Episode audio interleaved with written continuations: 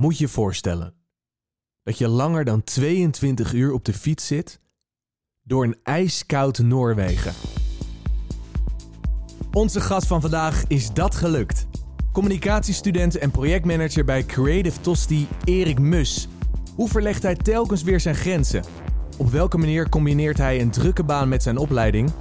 En welk boek heeft zijn leven veranderd? Je hoort het nu in deze aflevering van de In Holland podcast. Ik zit hier op een Amsterdams bedrijventerrein aan de Amsteldijk met Erik Mus. Erik, welkom. Ja, dank je. Op welke manier wil jij de wereld veroveren? Oeh, de wereld veroveren. Um, goeie vraag. Nog nooit uh, heel erg over nagedacht. Uh, vanuit werk zou het heel logisch zijn om te zeggen dat we uh, door middel van spraakmakende en relevante content um, de mens willen bereiken en daarmee een boodschap over willen brengen. Nou is dat natuurlijk altijd voor een klant. Ja, ik heb niet heel erg het gevoel dat ik de wereld echt wil veroveren. Ik heb wel het idee dat het belangrijk is om goede dingen te doen. Nou, je bent aardig op weg, want je hebt 16.000 volgers op Instagram. Moet je je voorstellen, dat is gewoon een Ziggo, bijna een Ziggo Dome vol. Uh, wil jij een influencer zijn? Um, nou, ik heb niet heel erg de ambitie om influencer te zijn. Ik krijg, soms krijg ik een verzoekje. Ik, ben, ik was er eerst actiever op dan nu. Op het moment wel weer met iemand in gesprek over bijvoorbeeld een e-mountainbike. Uh, of ik dat wil testen. Het was uh, voor mij eigenlijk eerder een soort van project van... is het voor iedereen mogelijk om influencer te worden? Dat heb ik toen geprobeerd. Mm -hmm. uh, gewoon uit interesse van, kan iedereen dat nou? Um, en daarvan werd toch eigenlijk wel heel snel duidelijk voor mezelf... van als iemand het wil, dan kunnen we het eigenlijk allemaal. Het kost vooral heel veel tijd... Uh, als je een echte influencer wil worden. En daar heb ik me ook wel op verkeken van... influencer zijn, als je dat echt wil zijn, is niet heel makkelijk. dat is gewoon een fulltime job. En ik heb zelf absoluut niet die ambitie. Nee. En wil je iets overbrengen op de mensen? Door middel van jouw Instagram-account? Uh, ik denk dat ik er eigenlijk te weinig over nadenk om er uh, echt een bepaalde boodschap mee over te brengen. Uh, met mijn Instagram. Ik hoop vooral dat iedereen, maar dat zit denk ik niet heel erg in mijn eigen Instagram, dingen doet waar hij zelf heel gelukkig van wordt. Je bent de creative producer bij Tosti Creative, waar we nu ook zijn, in Amsterdam. Wat doe je als creative producer? We hebben niet heel erg één stempel. En nou, creative producers denk ik wel een stempel. En we proberen ons wel echt breder in te zetten. Uh, creative producers wel waar het mee is begonnen.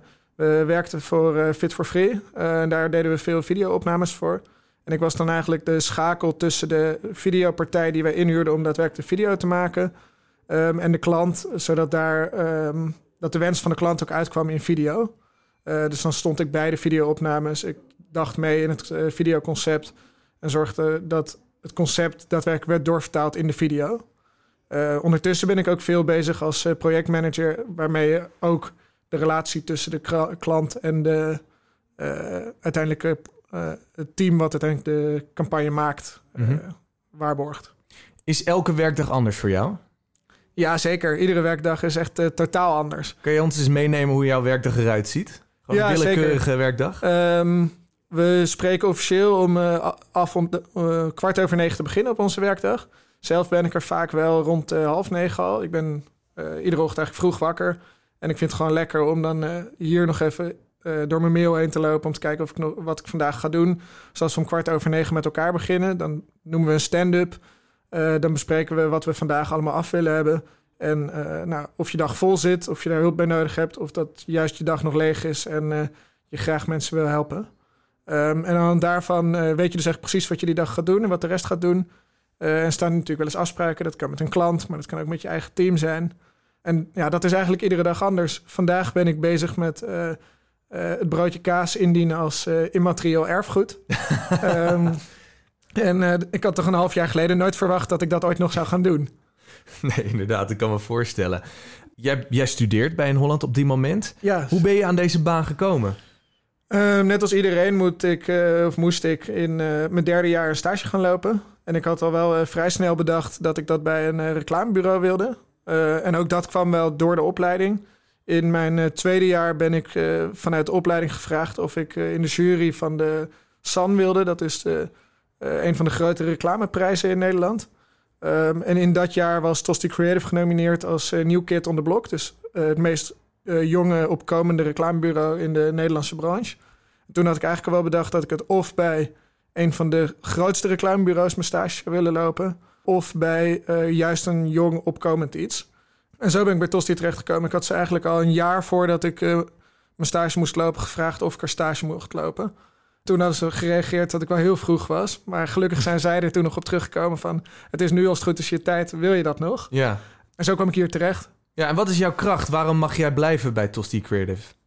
Ja, ik Want er denk... komen genoeg stagiaires langs die uiteindelijk ook weer wegvliegen en uiteindelijk nooit meer hier terechtkomen. Ja, als ik eh, moet geloven wat voor aantallen mensen er eh, solliciteren voor stageplekken... dan eh, mag ik wel heel blij zijn dat ik stage kon komen lopen.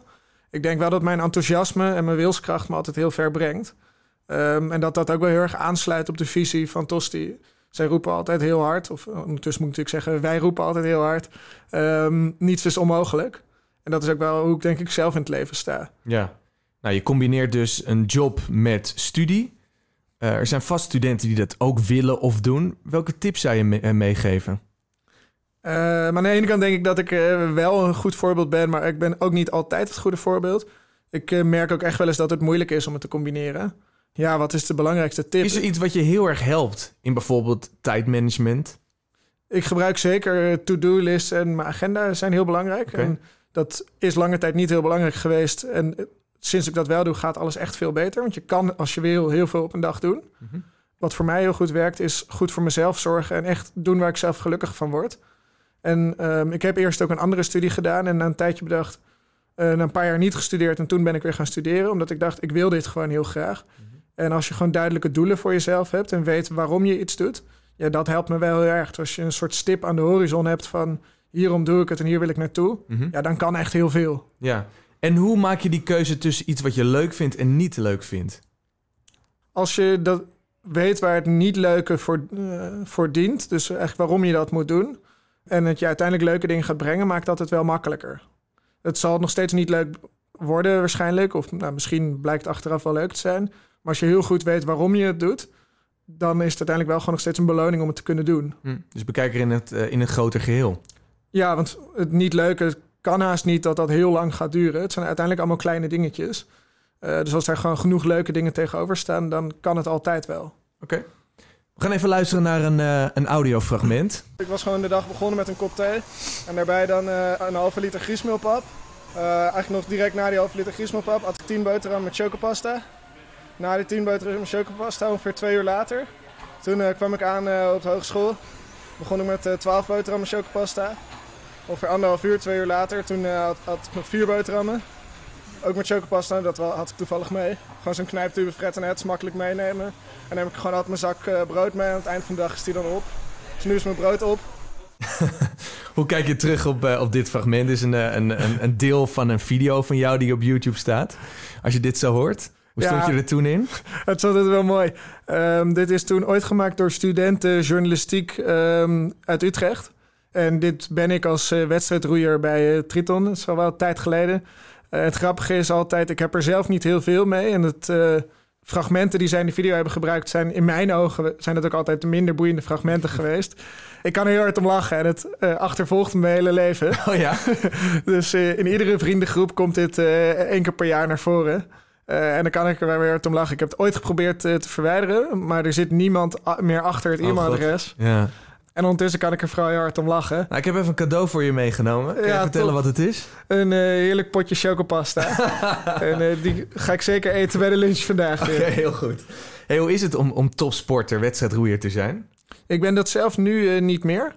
Ik vond dat altijd echt helemaal prachtig. En ik heb ook afgelopen jaren nog professioneel gecoacht. Dat is gewoon mijn werk geweest voordat ik bij Tosti zat. En ik vind roeien vind ik prachtig. Het is een hele mooie teamsport. Kost je heel veel tijd, maar de dingen die het je geeft, ja, het brengt je ook echt heel veel. Dus de structuur waar we het net ook al heel veel over hadden, dat is echt top. Dat je gewoon van tevoren weet, ik ga zo laat trainen. Dit en dit moet ik op een dag doen. Dat brengt je denk ik heel veel en brengt je ook heel veel verder. Dus die topsportmentaliteit, die, nou, die moet denk ik al deels in je zitten, maar wordt je daar ook wel voor een groot deel bijgebracht. Dat is denk ik heel waardevol en heel leuk. En gewoon sport in het algemeen vind ik eh, echt geweldig. Ja, want eh, nou, je hebt op hoog niveau geroeid. Maar je hebt bijvoorbeeld ook een 543 kilometer lange fietstocht door Noorwegen gedaan. Hoe blijf jij je grenzen verleggen? Ja, dat is altijd ingewikkeld. Als je me twee jaar geleden vroeg, ga je 540 kilometer per dag fietsen, had ik zeker nee gezegd. Eh, als ik er nu op terugkijk, dan was het als ervaring echt heel tof. Op het moment zelf zaten er natuurlijk hele leuke momenten tussen. Maar duurt het ook wel erg lang. Als je na tien uur fietsen weet, ik kom straks een keertje op de helft, dan is dat toch een hele gekke gedachte. En je kan denk ik grenzen wel blijven verleggen hoor. Ik weet, ik weet niet of ik dat mijn hele leven op deze manier zal blijven doen. Ik uh, zit op het moment toevallig na te denken over, ik wil ooit nog een Ironman. Oh ja. Um, wat qua tijdstuur iets minder is, maar qua inspanning denk ik nog wel weer wat uh, meer. En ook daarvan, uh, ik heb er denk ik niet de ideale bouw voor. Dus ik zal er nooit wereldkampioen of iets in die richting van worden. Maar gewoon om het één keer gedaan te hebben, dat soort dingen, ja. lijkt me heel tof. En, en waarom, doe je, waarom doe je het? Waarom wil je straks Ironman doen en waarom heb je zoveel gefietst in Noorwegen? Ik vind sport prachtig en ik vind dat soort grenzen verleggen heel erg leuk. Uh, en dat is denk ik ook een van de dingen die je terugziet in werk. Gewoon eigenlijk kan bijna alles. En kan denk ik ook bijna iedereen mm-hmm. bijna alles. Als je er vol voor gaat. En zo'n uh, fietstocht of uh, iets anders is wel een heel concreet iets om te laten zien van dit kan dus inderdaad. Het maakt het altijd nog leuker als andere mensen dan zeggen van kan dit wel. Dat geeft altijd wel een extra motivatie van kijk maar het kan. Ja. En tijdens die fietstocht kwam je op een gegeven moment na zoveel kilometers de streep over. Wat was toen je gevoel? Uh, nou, toen was ik vooral heel moe. Ik had uh, een half uur voor, of een uur voor de finish had ik bedacht, ik wil zo laat wil ik finishen. Um, en daarvoor moest ik nog best wel stevig doorfietsen. Um, en toen kwam er, wat is het, vijf kilometer voor de finish kwam er nog een be best wel grote beklimming waar ik niet op had gerekend. Um, dus ik heb het laatste stuk echt gesprint. En uh, ik weet nog wel dat toen ik daarna in bed lag, mijn vriendin zich echt nog wel zorgen maakte of het goed met me ging. Echt waar, ja. Want dat ging niet helemaal goed. Ik dacht wel vooral van, vet, dit is ook weer gelukt. Heel veel meer dacht ik op dat moment denk ik niet. Overwinning op, uh, op jezelf dus. Ja. Hey, samenwerken is erg belangrijk um, in het wielrennen, maar vooral als roeier. Hè? Uh, stel je voor, er zit iemand in je team die niet in het ritme zit. Ja. Hoe ga je daarmee om? Ja, je bent uh, in het roeien. Ik denk, in wel meer dan roeien ben je altijd denk ik, zo sterk als de zwakste schakel. En in roeien wordt dat heel snel duidelijk. Want je kan als individu nog zo hard je best doen. Als het niet samenwerkt, ga je echt nooit hard. Dus dan moet je denk ik vooral gaan kijken van... kunnen we die zwakste schakel op een manier helpen... om als team verder te komen. Je hebt er niks aan om dan alleen aan jezelf te denken. Mm -hmm. En hoe doe je dat? Ga je in gesprek met die persoon... Of ben je keihard en schel je hem vooral tijdens de training... en hoop je op een gegeven moment dat hij een tandje harder gaat? Ja, dat zal denk ik altijd van de situatie afhangen. Als iemand uh, zelf binnen zijn kunnen er alles aan doet...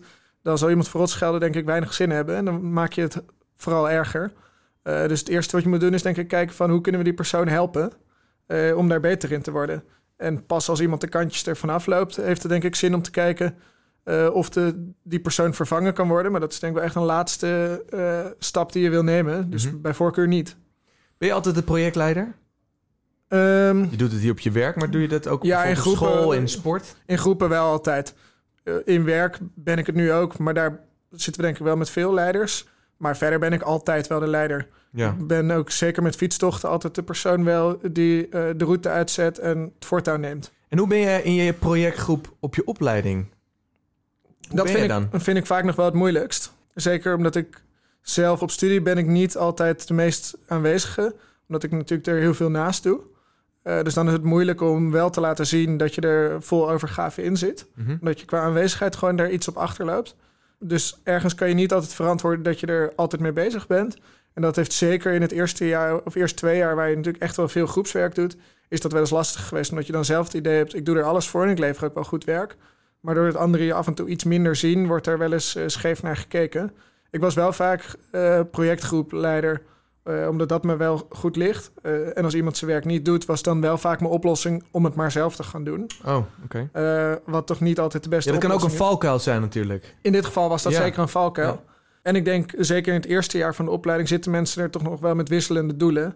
Eh, waar ik, omdat ik al iets ouder ben... en al een eerdere studie heb gedaan... wel echt het doel heb, ik wil deze studie gewoon halen. Mhm. Eh, en daarvoor mag niet heel veel mij eh, in de weg zitten. Ja, nou, je hebt wat ervaring, je komt ook uit de topsport. Stel je dan andere eisen dan de andere studenten, je medestudenten?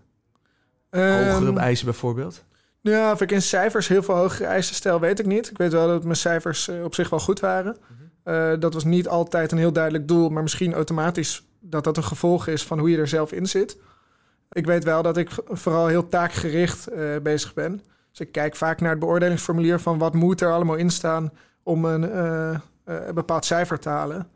En zolang dat er niet in zit, is het niet af. Hm. En als je dat heel duidelijk van tevoren weet, dan is het pas goed. eh, op het moment dat het daar wel aan voldoet. Mhm. En daar kan ik ook wel hard in zijn. Ja. Waarom heb je gekozen voor een opleiding communicatie en niet bijvoorbeeld voor sportkunde? Ik heb eh, eerst fysiotherapie gestudeerd. Oh, oké. Eh, het nadeel daarvan vond ik dat ik de theorie echt mega interessant vond. Alleen de praktijk zag ik een stuk minder in. En ik werd nog heel veel afgeleid door de sport die ik deed, omdat dat toch wel snel bovenaan mijn lijstje stond. En het leuke van communicatie vind ik wel dat je het echt heel breed kan inzetten. En daar kan bijvoorbeeld mijn eh, passie voor sport wel heel duidelijk in terugkomen. Ik doe eh, eh, ook wel wat aan sales en ehm, kan dus ook de bedrijven binnen sport zelf contacten of er iets voor kunnen doen. En het brede van communicatie, wat ik gewoon echt wel heel interessant vind. Omdat je, ik vind met mensen werken heel leuk. En ik vind tech en gadgets heel leuk. En ik denk dat je hier eh, heel veel in kan stoppen. En dat je dat zelf kan vormen naar wat jij heel leuk vindt. Mhm. Ja, nou ja, je hebt dus heel actief gesport op jongere leeftijd. Wanneer is dan die omslag gekomen naar het creatieve aspect? Weet je dat Eh, nog? Ja, dat weet ik heel goed. Dat is eigenlijk een beetje per toeval gekomen. Ik ehm, ben uiteindelijk dus professioneel gaan coachen. En dat eh, was toch wel met name of in de ochtenduren, in de avonduren en in het weekend. Mhm. Maar daarmee hield je toch wel heel veel tijd overdag over. En ik merkte dat er in de roeiwereld was er een gat in ehm, nieuws over roeien. Er was één website en ik had het gevoel dat er wel ruimte was voor een tweede. Een bedrijf waar ik voor werkte, die ondersteunde die gedachte ook wel. Dus Mhm. vanuit daar ben ik toen een website over nieuws... of eigenlijk een soort blog in het roeien gestart. En dat werd toen best wel snel de grootste in Nederland. Eh, daar is toen uiteindelijk een kledinglijn bijgekomen. Nou, en dat werd gewoon best wel groot. En daar heb ik zelf toen die website voor gemaakt. Ik deed de social, daar kwam fotografie bij. En daarvan dacht ik toen een tijdje... ik vind dit wel echt heel erg leuk. En volgens mij kan dit veel groter worden. En als ik nou ooit nog een opleiding wil doen... dan is dit wel het moment om dat in deze richting te gaan doen. Nou, ondertussen doe ik niks meer met die website. Maar dat was wel de opstap naar meer. Ja. En wanneer ben jij nou het gelukkigst? Is dat ehm, bij de perfecte foto of video? Of is dat bij een persoonlijk sportrecord? Ja, lastig. Ik denk dat eh, ze me op dezelfde manier heel veel geluk kunnen geven. De perfecte foto is denk ik wel een heel tijdelijk geluk. Ehm, dus daarmee is een sportevenement eh, en zo'n groot doel... daar kan je denk ik echt nog wel een lange tijd op teren. Dus dat Noorwegen, wat ik daar heb gefietst... dat komt nog regelmatig in gesprekken terug.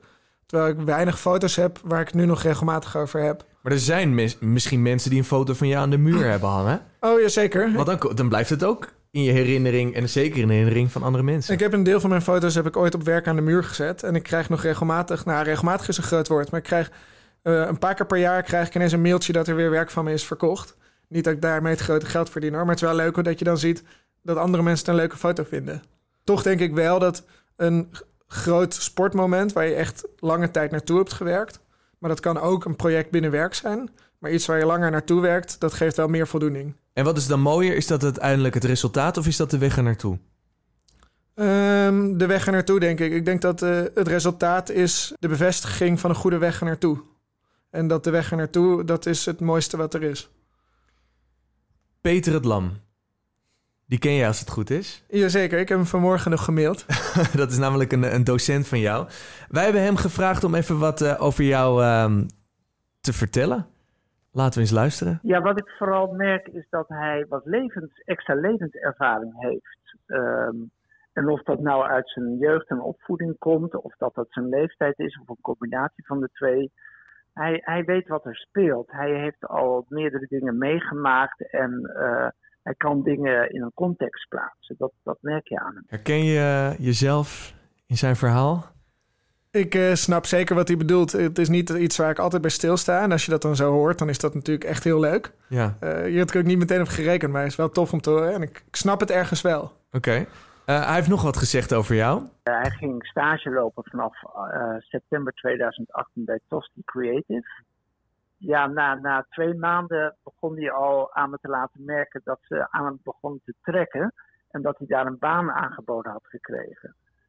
Dus eh, nou, ik heb er niet direct een anekdote over, maar het was wel opmerkelijk dat hij al vrij snel zo in de smaak viel. Dat ik dacht, oh jee, daar gaat Erik, straks zijn we hem kwijt. Maar hij beloofde mij eh, met de hand op het hart dat hij ook zijn studie zou afmaken. Dus eh, daar moet ik hem dan maar aan houden. Hoe vind je dit? Ja, wel leuk. Eh, ik weet ook precies over welk moment het eh, natuurlijk gaat. Ja. Ehm, en vandaag heb ik dus nog met hem gemaild. En het ging inderdaad over hoe je dat eh, hoe je werk met studie gaat combineren, wat Ja. natuurlijk echt wel eens moeilijk is. Ja, en wat zegt hij, daar, wat zegt hij daarover? Geeft hij wel eens goede tips? Nou, als er iemand is die me daarin steunt, dan is eh, hij dat zeker. Eh, hij denkt altijd mee aan, ehm, kunnen we op een manier de opleiding zo eh, inrichten eh, dat dat goed te combineren is met werk. Dus hij is daar een grote steun in. Tot slot heeft hij ook nog een, eh, een vraag aan je. In zijn stageverslag zegt hij, omdat hij beter moet leren plannen, dat hij het boek Grip van Rick Pastoor zal gaan lezen. Dus ik ben benieuwd of hij dat al heeft gedaan. En eh, verder heb ik zijn conceptstageverslag ontvangen. Dat is een beetje pesterig van mij, maar ik zou ook graag de definitieve versie nog van hem krijgen. Dus eh, ik ben benieuwd naar je antwoord. Dit is eh, precies waar ik hem vandaag over heb gemaild. wat stond er in die mail? dat, eh, ik ben hier nu na stage, eh, ben ik hier nu bijna een half jaar aan het werk.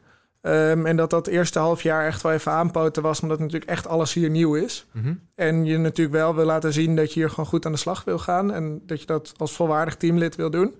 Eh, dus dat dat echt wel even zoeken was van hoe doe je dat nou in combinatie met studie.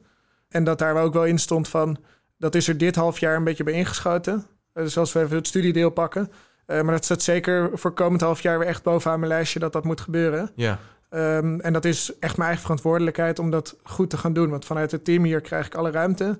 Eh, maar ik moet dat zelf weer strak in mijn planning gaan zetten. Mhm. En daarvoor kan het boek Grip helpen, denk ik. Ja, zeker. Ik heb eh, vandaag mijn to-do-lijst, tenminste in het boek Grip, wat ik helemaal heb gelezen en echt een heel handig boek vind en veel toepassingen eh, in mijn werk ook daarvan zie, Mhm. ehm, heb ik vandaag mijn to-do-lijst weer even ingevuld eh, met wat er allemaal moet gebeuren. Oh ja. En ook tegen Peter het Lam gezegd van dit weekend staat het verslag ehm, online.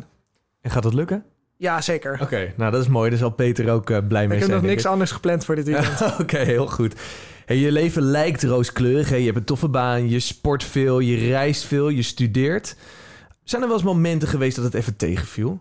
Ja, natuurlijk. Er zijn eh, altijd heel veel eh, momenten dat het tegenvalt. En dat is denk ik ook waarom ik niet volmondig ja kon zeggen op dat ik met mijn Instagram dingen wil overbrengen. Want daar laat je denk ik toch wel vooral zien dat dingen goed gaan. En dat is uiteindelijk natuurlijk helemaal niet waar. eh, dat het altijd goed gaat. Eh, mijn eerste studie is eh, niet helemaal afgerond. En dat was deels omdat het niet was wat ik wilde. Maar ook deels omdat dingen andere prioriteit hadden. En dan, als je daar uiteindelijk mee stopt, dan voelt dat toch ergens als falen. Ja. Maar ook in het sporten wel hoor. Het is niet zo dat ik altijd alles bereikt. Ik was mentaal was ik niet altijd de allersterkste. Dus ik bereik heel veel dingen wel. Maar als je jezelf in een sport even echt pijn moet doen, dan ben ik daar niet altijd de allerbeste in. En als je dan op eh, prestatieniveau het idee hebt dat je meer kan bereiken dan je hebt bereikt, dan is dat niet altijd heel makkelijk. Ik heb Mhm. superveel dingen wel bereikt. Maar ik denk nog steeds dat er veel meer in heeft gezeten. En, nou, sommige dingen heb ik achter me gelaten. Maar dat het niet altijd super is. Hm. En hoe ga je om met tegenslagen? Wat doet dat met je? Ik ben van mezelf, eh, deel ik dat soort dingen niet heel veel. Ik krop dat wel op en uiteindelijk merken mensen dat wel aan me. En dat heb ik ook wel in eh, deze studie wel eens gehad. Ik vind studeren niet het allermakkelijkste. Daar moet ik me soms echt toe zetten. En daarvoor is die stip aan de horizon wel echt heel belangrijk. Nou, soms beland ik dan in discussies over of iets wel of niet goed is. En ik heb daar mezelf best wel eigenwijs en heb daar een eh, nogal uitgesproken mening over... die ik niet altijd opzij wil zetten. Zeker doordat ik dat dan ook opkrop, kan ik daar echt wel eens een nachtje van wakker liggen. Er zijn er ook heus wel eens periodes dat ik eh, echt slecht slaap. eh, doordat ik denk ik mijn mening of mijn gevoel niet genoeg met mensen deel. Oh ja. En wat zijn de belangrijkste lessen die, je ja, die, je, die je leerde van zulke momenten? Achteraf eh, bedenk ik toch altijd dat ik dingen veel eerder had moeten delen met mensen, dus de betrokkenen. En dat je dingen waar je mee zit vooral echt wel moet gaan delen. Want daar word je zelf heel veel beter van. Want je bent niet heel snel een aansteller. Ook al voel je je soms wel een aansteller. Eh, maar dat is wel de manier hoe je verder kan komen. Zolang je het echt alleen voor jezelf uit, dan moet je het of zelf kunnen oplossen, of wordt het niet opgelost. En vaak zijn veel mensen bereid om je te helpen met iets oplossen. We hebben vijf uitingen hier liggen. Leren is je hart durven volgen. Leren is fouten durven maken. Leren is je mening aan durven passen. Leren is een vraag durven stellen. En leren is doorzetten als anderen opgeven. Als je deze uitingen ziet, welke spreekt jou het meest aan? Nou, ik denk dat in allemaal echt heel veel zit. Eh, en ik zou ook van allemaal wel voorbeelden kunnen noemen waar ik of eh, het helemaal mee eens ben, of waar ik gewoon nog zelf regelmatig tegenaan loop. Ehm, ik denk dat voor mij je hart durven volgen is eh, denk ik iets wat mij heel erg kenmerkt. Eh, dat ik gewoon heel erg doe wat ik wil en niet heel erg denk in beperkingen. Fouten durven maken vind ik ook niet erg. Een vraag durven stellen is denk ik vooral wat heel belangrijk is als je je hart volgt. je hart zegt je denk ik heel veel. Maar is niet altijd het juiste. Want ik roep op bijna alles ja. Maar je moet soms ook wel even weten waar je eigenlijk ja tegen roept. Eh, en dat is denk ik wel echt heel belangrijk. Als je je hart wil volgen, weet ook wat dat dan is. Hoe kom je erachter? Deels door gewoon eh, fouten te durven maken en ergens eh, tegenaan te lopen. En deels door goed uit te zoeken wat je moet doen. En als je dus een vraag krijgt, om goed uit te vragen wat die vraag eigenlijk inhoudt. Hey, tot slot, ehm, Erik. Welk advies wil jij meegeven aan de luisteraar van deze podcast? Dat het echt heel belangrijk is om te doen wat je zelf heel graag wil. Dus dat je weet waar je naartoe wil. En als de studie eh, dat kan brengen, dat dat ook een heel duidelijk iets is eh, om daarin mee te nemen eh, waarvoor je het doet. Dankjewel, Erik. Ja, leuk. En? Heeft Erik je gemotiveerd om ook je sportieve grenzen te verleggen? Of ga je vanaf nu gestructureerder aan het werk zonder afleiding van die irritante notificaties? Laat het ons weten via podcast.inholland.nl. En ben je geïnteresseerd in de opleiding communicatie die Erik aan het volgen is? Kom dan eens langs bij een van onze open dagen. Tot de volgende!